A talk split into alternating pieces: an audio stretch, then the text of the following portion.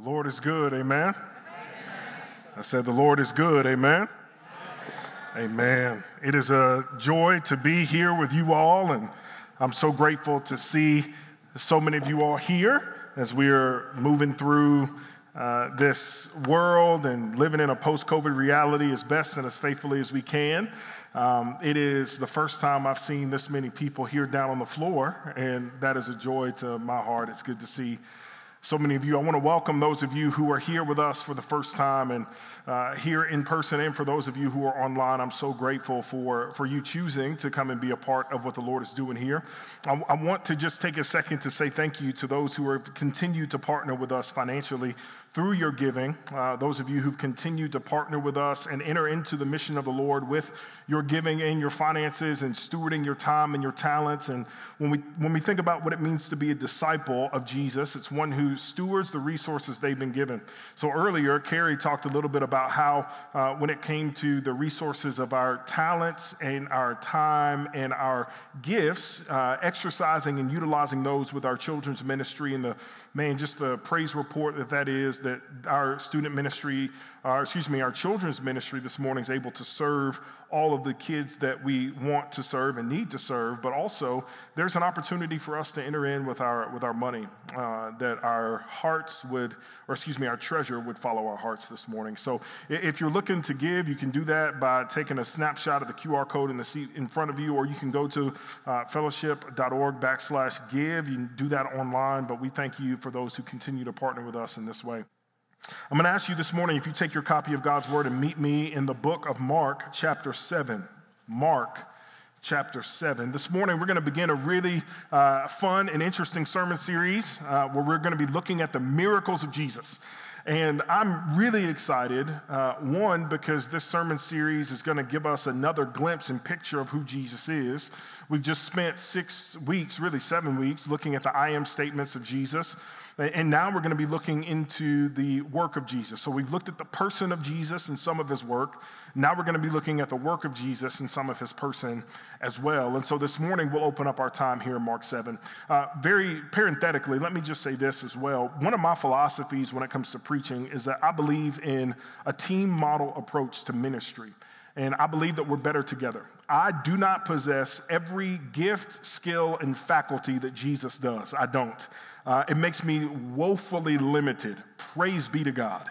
Um, and, and what we need is we need people who fill the gaps that we cannot fill. And, and, and as a pastor, um, I want to lead more out of my weaknesses than I do my strengths. Part of that means that as a communicator and as a preacher, I won't be able to preach in such a way that's going to reach everybody in this church. And I think the Spirit of God is doing different things in myself as well as the other preachers that we have on our staff. And so throughout the summer, you're going to see several different faces this summer. And part of that is because I believe in team.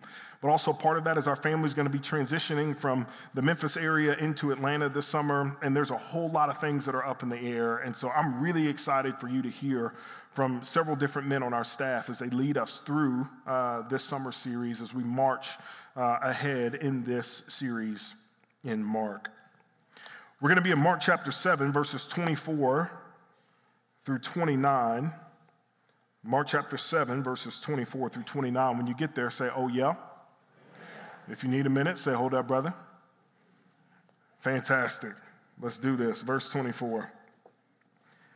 And from there he arose and went away to the region of Tyre and Sidon. And he entered a house and did not want anyone to know Yet he could not be hidden. But immediately a woman whose little daughter had an unclean spirit heard of him and came and fell down at his feet. Now the woman was a Gentile, a Syrophoenician by birth, and she begged him to cast the demon out of her daughter. And he said to her, Let the children be fed first, for it is not right to take the children's bread and throw it to the dogs. But she answered him, Yes, Lord. Yet even the dogs under the table eat the children's crumbs. And he said to her, For this statement you may go your way. The demon has left your daughter. And she went home and found the child lying in bed and the demon gone. This is the word of the Lord. And before considering it, we should pray. Let's pray. Father, would you bless the reading, the hearing, and the doing of your word? By the power of your Spirit, for the sake of the Son, in the name of the Father, and the Son, and the Spirit, I ask. Amen. Amen. Whenever you post something on social media, and you want someone to know that it is a picture that has not been augmented, you would tag that picture hashtag no filter. I often see it in reference to picturesque skyscapes. I see it in reference to beatific bounties within nature. I see it in reference to the subtle beauty and the stark beauty of unadorned faces. Hashtag no filter. When it comes to the Gospels, Mark is the gospel that is hashtag no filter. Mark wastes no time. Mark pulls no punches. Mark wants us and the reader to see and to feel all of the blemishes, all of the scars, all of the wrinkles, all of the liver spots. He wants us to be able to see every single aspect of an unadorned, unblemished Christ, disciple, world, and future church. Mark tends to use this word immediately, immediately, immediately. It's the picture of a lion bounding from scene to scene to scene. He rushes the narrative along because he wants you to be swept up in the immediacy and the fervor of the mission of Christ. So when we arrive here in Mark chapter 7, we arrive with these three words and from there. Again, Mark pushing the narrative along, moving the narrative along, speeding the narrative along so that we don't get a sanitized Jesus. Mark wants you to see that Jesus is good, but he's not safe. We see Jesus using unorthodox methods of healing and deliverance. We see Jesus growing weary and frustrated and angry. And here in this passage, we see an unsanitized Jesus. Now, when I grew up, there were two pictures of Jesus I had in my head. One was white Jesus, who had long blonde hair and blue eyes, who dressed in a choir robe and looked like a hippie skipping through fields picking lilies with his friends. And in my grandmama's house, there was a picture of black Jesus who had long permed hair, good hazel eyes, unblemished skin, in a dashiki who looked like he just came back from a parade on black excellence. All too often, we make Jesus into our own image, adopting a skin color and a culture more compatible with ours than that which we find in the text. And Mark wants us to see that this Jesus you've not fabricated. This Jesus, you can't fit into neat categories that would corroborate with your own worldview. No, you need to take this unsanitized Jesus as he is, for this is the Lord. There are four observations that I see here in Mark 7 that I think are important and worth us exploring this morning. The first observation is the powerful posture we find this Syrophoenician woman in, which is desperation. First point this morning, we see desperation that leads to Jesus' feet. We're open to this narrative that this woman has a daughter with a demon. And in the ancient Near East, a poor person could not afford health care. There is no widespread Obamacare. There is no Medicaid or Medicare. Basically, if you had a medical issue, it was either You have enough money to go find a healer or a doctor. You resort to some sort of primal, animistic, regional medicine spiritually, or you simply languish in your condition. This woman, having heard of Jesus, having heard of his work in the region, seeks out the only person she knows that can heal her daughter. There's no pill that her daughter could take, there's no magical elixir. She's literally only going to Jesus because she has no other recourse. We get this declarative, this descriptor here that this woman whose little daughter, this is a very young girl, this is a very young girl with a demon.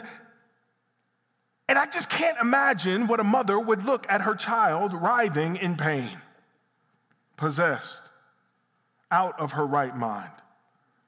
A mother would be driven to the very ends of herself trying to remedy her child's ailment. And then in verse 25, here's Mark again doing very Mark like things. In verse 25, but immediately. That's good. It's the narrative rushing along, it's the lion bounding along, it's the urgency of the moment. But immediately, a woman whose little daughter had an unclean spirit heard of him and came and fell down at his feet. Now, this is good. Because a verse before, we see Jesus enters a house. So Jesus is sitting in a house. And Jesus, he didn't want anyone to know. Jesus was going to hide. Jesus was going to rest. And this desperate woman bursts up into this house like the Kool Aid man. All right.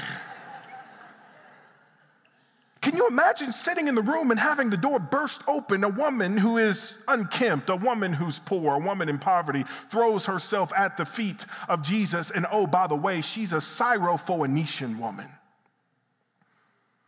Meaning she's from the region of Syria and Phoenicia, meaning that she is, and Mark tells you plainly in verse 26 now this woman was a Gentile.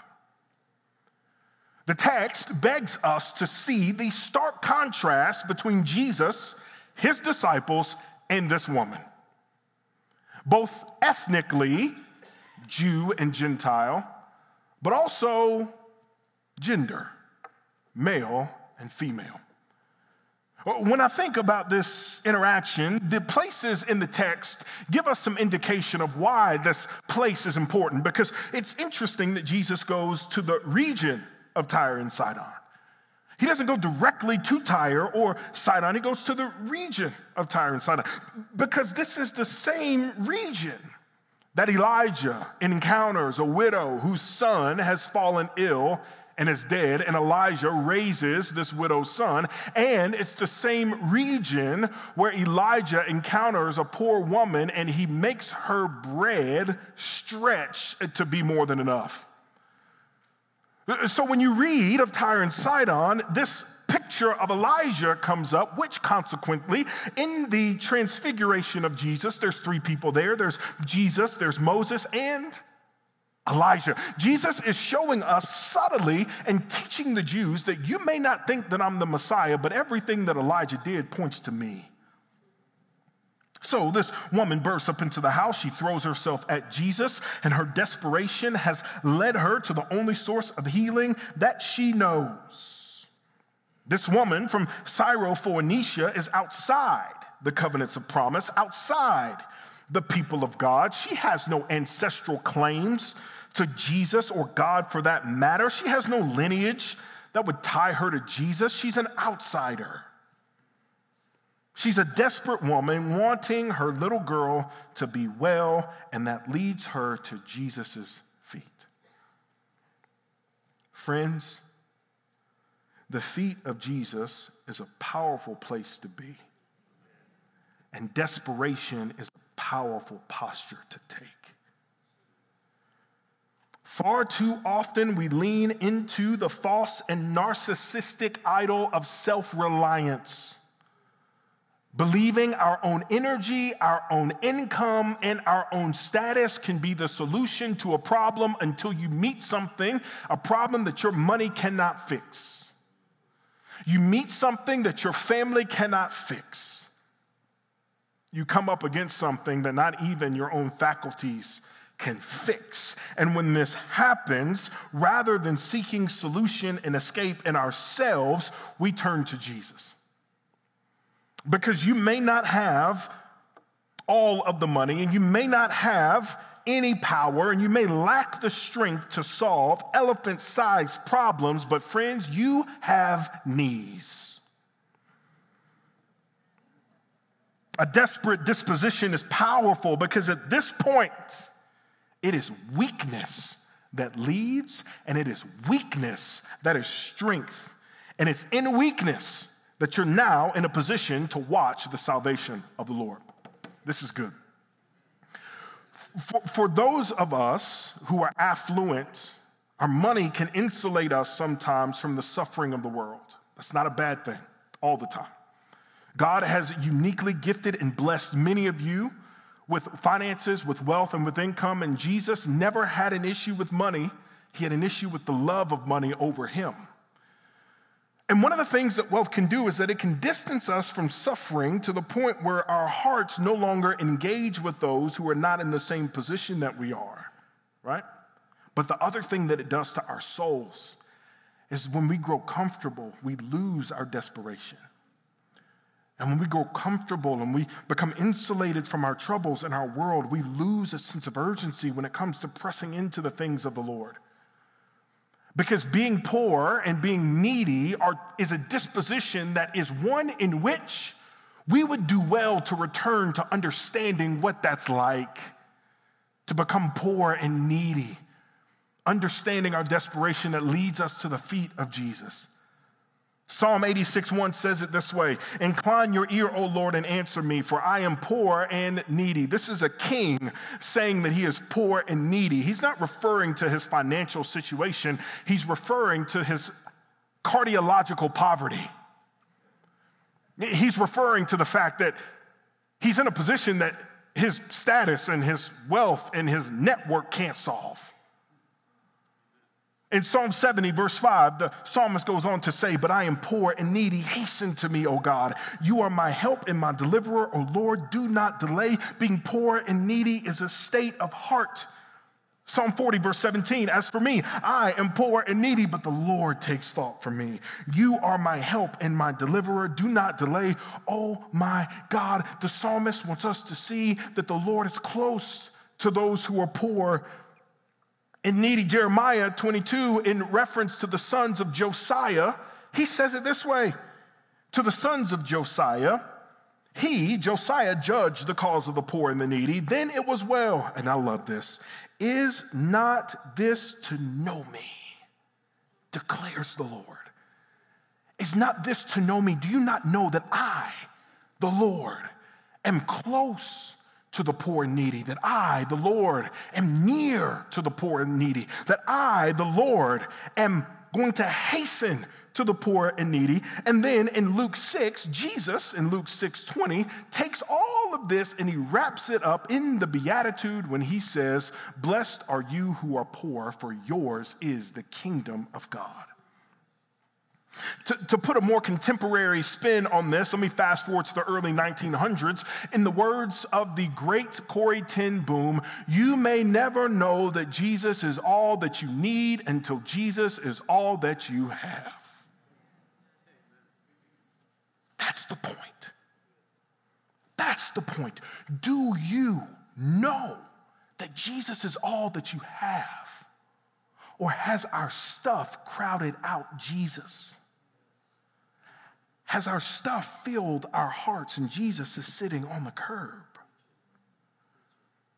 This woman knows she's got nothing else in the world. She's got no hope in the world except for Jesus. She comes to the only one who can mend what's broken. Despite her ethnic background, despite her gender. But this text also reveals another important truth for us to see this morning. Secondly, this morning, we see a testing of faith that produces results. Uh, I, I don't know about you, but where I'm from, in my family, there are times when we might look at each other and say, Why you got an attitude? Some of my other friends might say, You need an attitude adjustment. Others might say, You woke up on the wrong side of the bed this morning. And others might say, You are acting like Betty White. You need a Snickers. Um, Jesus seems to have an attitude, he seems to get smart with her here. He hears, Jesus, my daughter has a disciple, and his first words are, Let the children be fed first. What? When we are used to seeing Jesus as the one who takes compassion on people, who receives the lowly, who receives the broken, when we read Jesus seemingly dismissing this woman, it's a bit jarring. He gives a non committal answer to her request, and at best, or at worst rather, a downright objection. What are we to make of this thematically? So, so a lot of pastors, theologians, or systematic the- theologians. They take items and issues and topics and they collate all of the scriptures referring to that topic and they put them in these very neat categories. I'm not a systematic theologian, I'm a biblical theologian. Biblical theology looks to find the themes, the motifs that connect Genesis to Revelation, that tells the story of God throughout all of history. And so, biblical theologians will recognize certain patterns and themes and motifs within the narrative. Now, let me just ask you we're having a conversation about bread. I wonder if you've recently heard a sermon connecting Jesus with bread. Where in said sermon, you can go back about six weeks to go listen to it on the, on the podcast, you would see that Jesus is connecting himself with manna. Exodus, in manna 16, Exodus, God makes manna come up. And this provision, or excuse me, this bread rather, refers to God's provision, his power, and his presence. So anytime you see bread, your ears should perk up because you should be thinking provision, power, presence of God. Elijah spreading the flour to make bread is the provision of God, the presence of God, the power of God. Jesus saying, I am the bread of life as he multiplies a, a couple funky fish and some loaves of bread. He is the provision of God, the presence of God, the power of God. And then when he synonymizes himself with the bread that comes down from heaven, i.e., manna, Jesus himself is saying, I am God's provision, I am God's presence, I am God's power. Bread. Jesus' ministry is primarily to the Jews. And yet, God's narrative from Genesis has always included Gentiles. But a people who have such an ethnic superiority have chosen to read the Bible through their own cultural lens rather than with the eyes of God who from the very beginning has always included Gentiles into his plan of salvation for the world. And this woman, this woman has better theology than the Jews that are listening. Jesus says, Let the children come to me, let the Jews come to me first. For it is not right to take the children's bread and throw it to dogs. It's not right for to take me to give it to Gentiles first. And Jesus doesn't even use the word for Gentiles, he uses a pejorative term for Gentiles dogs. Jesus seems to be outright combative here. Dog here is the Greek word kainarion, which is the sense of a domesticated dog. It's a little bitty puppy. In a parabolic sense, Jesus is saying, My primary focus is the Jews, and if some Gentiles get included in the process, then that's fine. So be it. But, but when I see Jesus here, I can't but help but to contrast Jesus here with Paul in Romans 1:16 when Paul says that this gospel, I'm not ashamed of the gospel of Jesus Christ, for it is the power of salvation unto whom? Jews, then Gentiles. Paul understands that the gospel is for Jews, ethnic Jews, non ethnic Jews, but the real Jew, according to Galatians 3, is one who's been born again by faith. Uh, but Jesus seems to be exclusionary here. What is happening? We need only look at her answer. But she answers, verse 28 Yes, Lord. I like this. She's setting us up. But I don't want to be too anachronistic. In this moment, she's answering Jesus, but she's answering him out of the abundance of her heart. She says, Yes, Lord, yet even the dogs under the table eat the children's crumbs. Mm. Even us non Jews who are outside the covenants of promise, outside the people of God, those whom you did not come to first, should reap the residual benefits of your ministry. She's saying, Jesus, I understand, and yet I know that you even came for me. And even if nobody told me that, I believe that you came for me. There's something amazing that happens here when this woman chooses to believe something that flesh and blood could never have revealed this to her. Jews themselves didn't believe this. This is the work of the Spirit of God inside of this woman's heart. She's saying, in other words, even me, a house puppy, should receive but a small measure of your grace and mercy. Even I should receive your provision, your power, and your presence. I like this because this woman's answer shows her faith. She's not put off by Jesus' answer, she leans in even more. Her answer indicates that she knows Jesus' ministry is for the Jews first and then to the Gentiles. A very obvious shift that we'll see here in this narrative and also in the other gospels here in a couple of chapters. And yet, she chooses to believe that even so, Jesus, I know you can heal my daughter. I've never met you. I don't even know what you look like. I've just heard about you. I, ain't had no idea where you were. I've been looking for days, and I, I, I don't know for sure what exactly you're here for, but I know you can heal my daughter. Jesus seems to be testing the mettle of her faith for our benefit.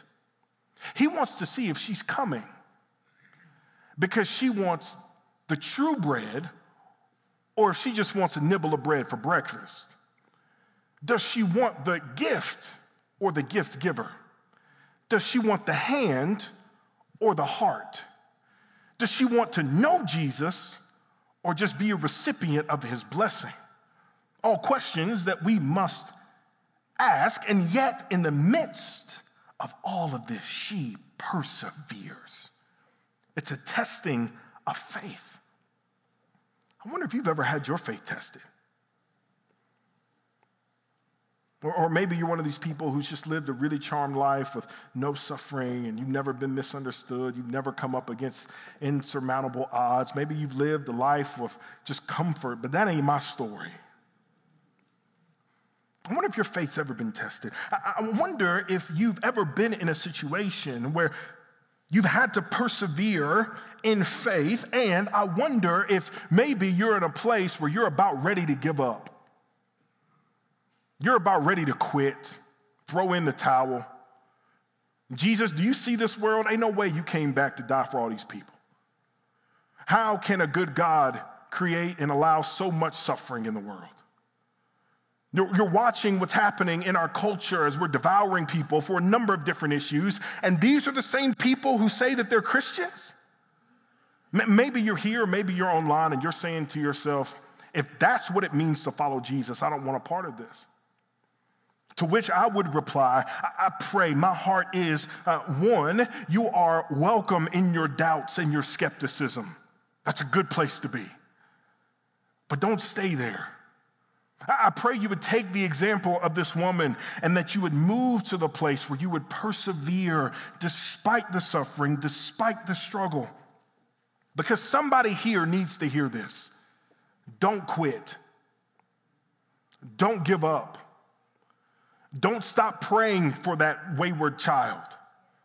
Don't stop praying for your circumstances to change. Don't give up, don't quit, because your faith is his primary objective that he's building in the midst of your hardship. Stop sulking and start building. Jesus has not forgotten about you. Your hardship, and even when Jesus seems dismissive, is an opportunity for your suffering, but really your faith to produce purposeful results because that is exactly what happens here with this woman. It is, third, persistence that pays. Now, watch what happens here. She responds to Jesus, and then Jesus says to her, For this statement, you may go your way. The demon has left your daughter. Now, here's, here's um, he, like, this blows my mind. I want you to watch the power of Jesus. Does Jesus touch this little girl? No.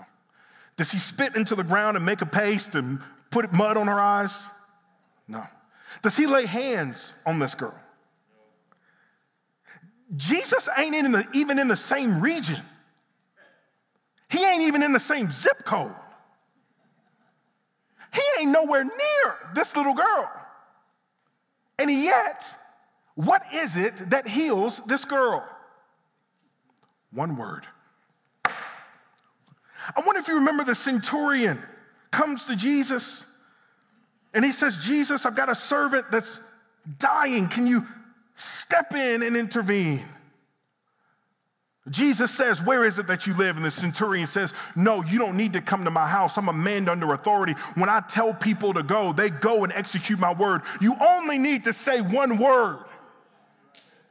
And Jesus says, Never in all of this region have I seen such faith. Why? She hears the word of Jesus and she believes it. Jesus ain't got to be close. This is the power of Christ. One word changes and transforms everything.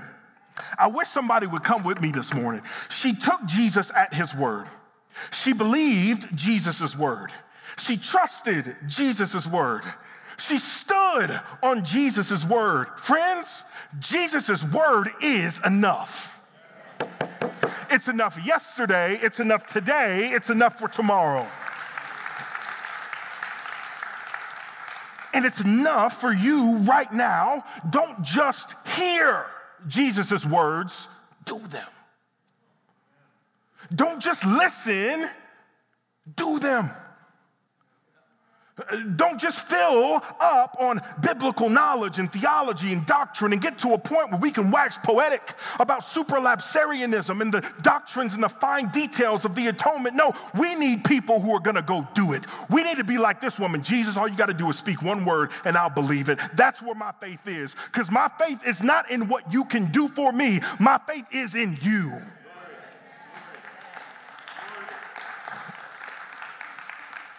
And that is the point of this entire narrative, friends.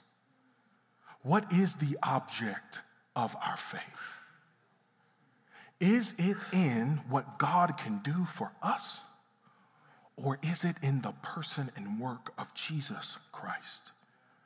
Your persistence in obeying when you don't feel like it produces results. Fourth and finally, and I'm about to shut my mouth. Fourth and finally, simple faith is sufficient. There's one thing about this woman. She's a woman of simple faith, but this faith is profound. She might not know a whole lot of theology, but she knows that this man can change her circumstance. And she may not know all of the doctrines and the history of Judaism, but she knows that this man is worth following. This is a woman of simple faith. Friends, hear me when I say this again for the fourth time. It is not the amount of faith that you have that saves you. It is the object of your faith that saves you. There are some people here who've been given the gift of faith. Paul talks about this in 1 Corinthians. The gift of faith is someone who can just believe despite everything crumbling around them, they're going to believe. But not everyone's been given that gift. And for some people, faith is a struggle. For some people, faith is a fight. I talk to people my age and younger all the time that faith for them is a struggle. And they're interacting with so many things in their own heart, in their own background, in the world, and they're saying, man, like, I don't believe like I used to. I got about this much faith. And my message to them and to us is your faith may be small, but it's the object of your faith, not the amount. You may be on the edge of belief and unbelief, but baby, you ain't fell off yet.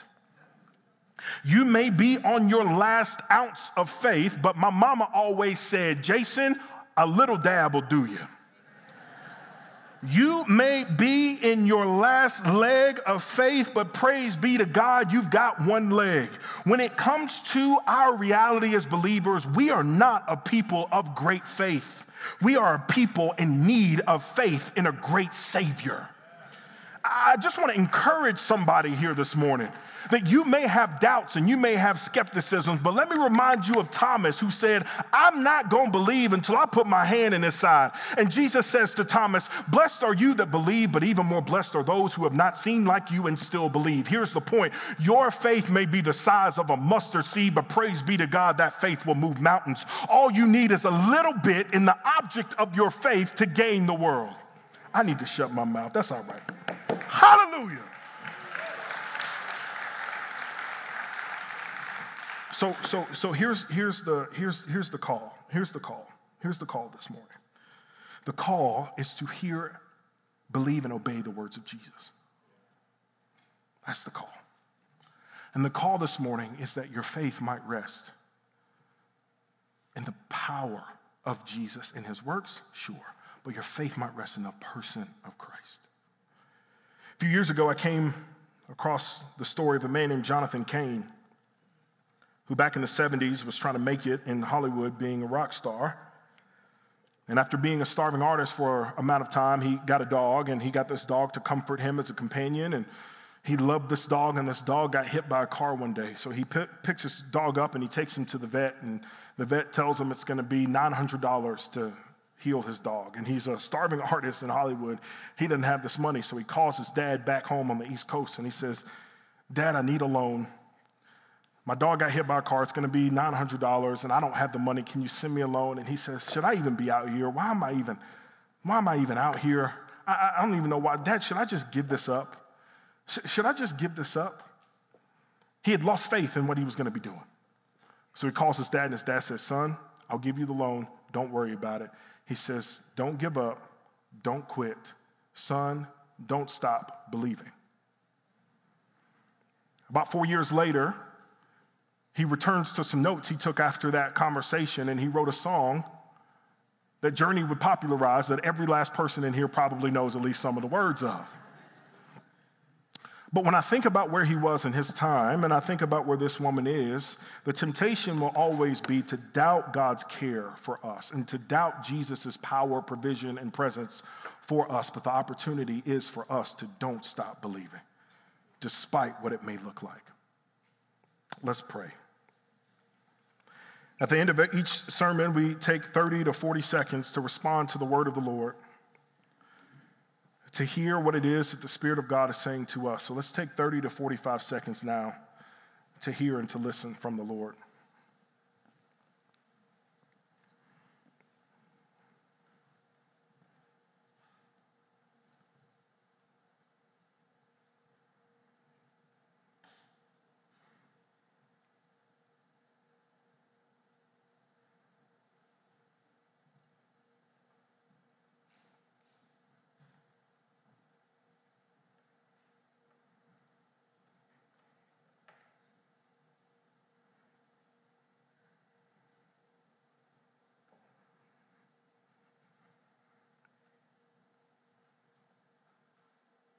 Father in heaven, I thank you for this Syrophoenician woman who shows us all what persistence and what real faith looks like. I thank you for the didactic methods of our Lord in pressing into the areas of where we actually believe. Lord, yes, make us a people who are generous and make us a people who are excellent stewards of our resources. But Lord, make us first and foremost a people of faith. Make us a people with crazy faith and a people that would choose to trust and believe even when it seems crazy to do so. And Lord, my prayer is that you would lead us to a place of desperation, a place where only you could work and act in a way that would rescue us not to change our circumstances only, but to increase our trust and our faith in you. So would you come and do this? In the power of the Spirit, we ask. Amen.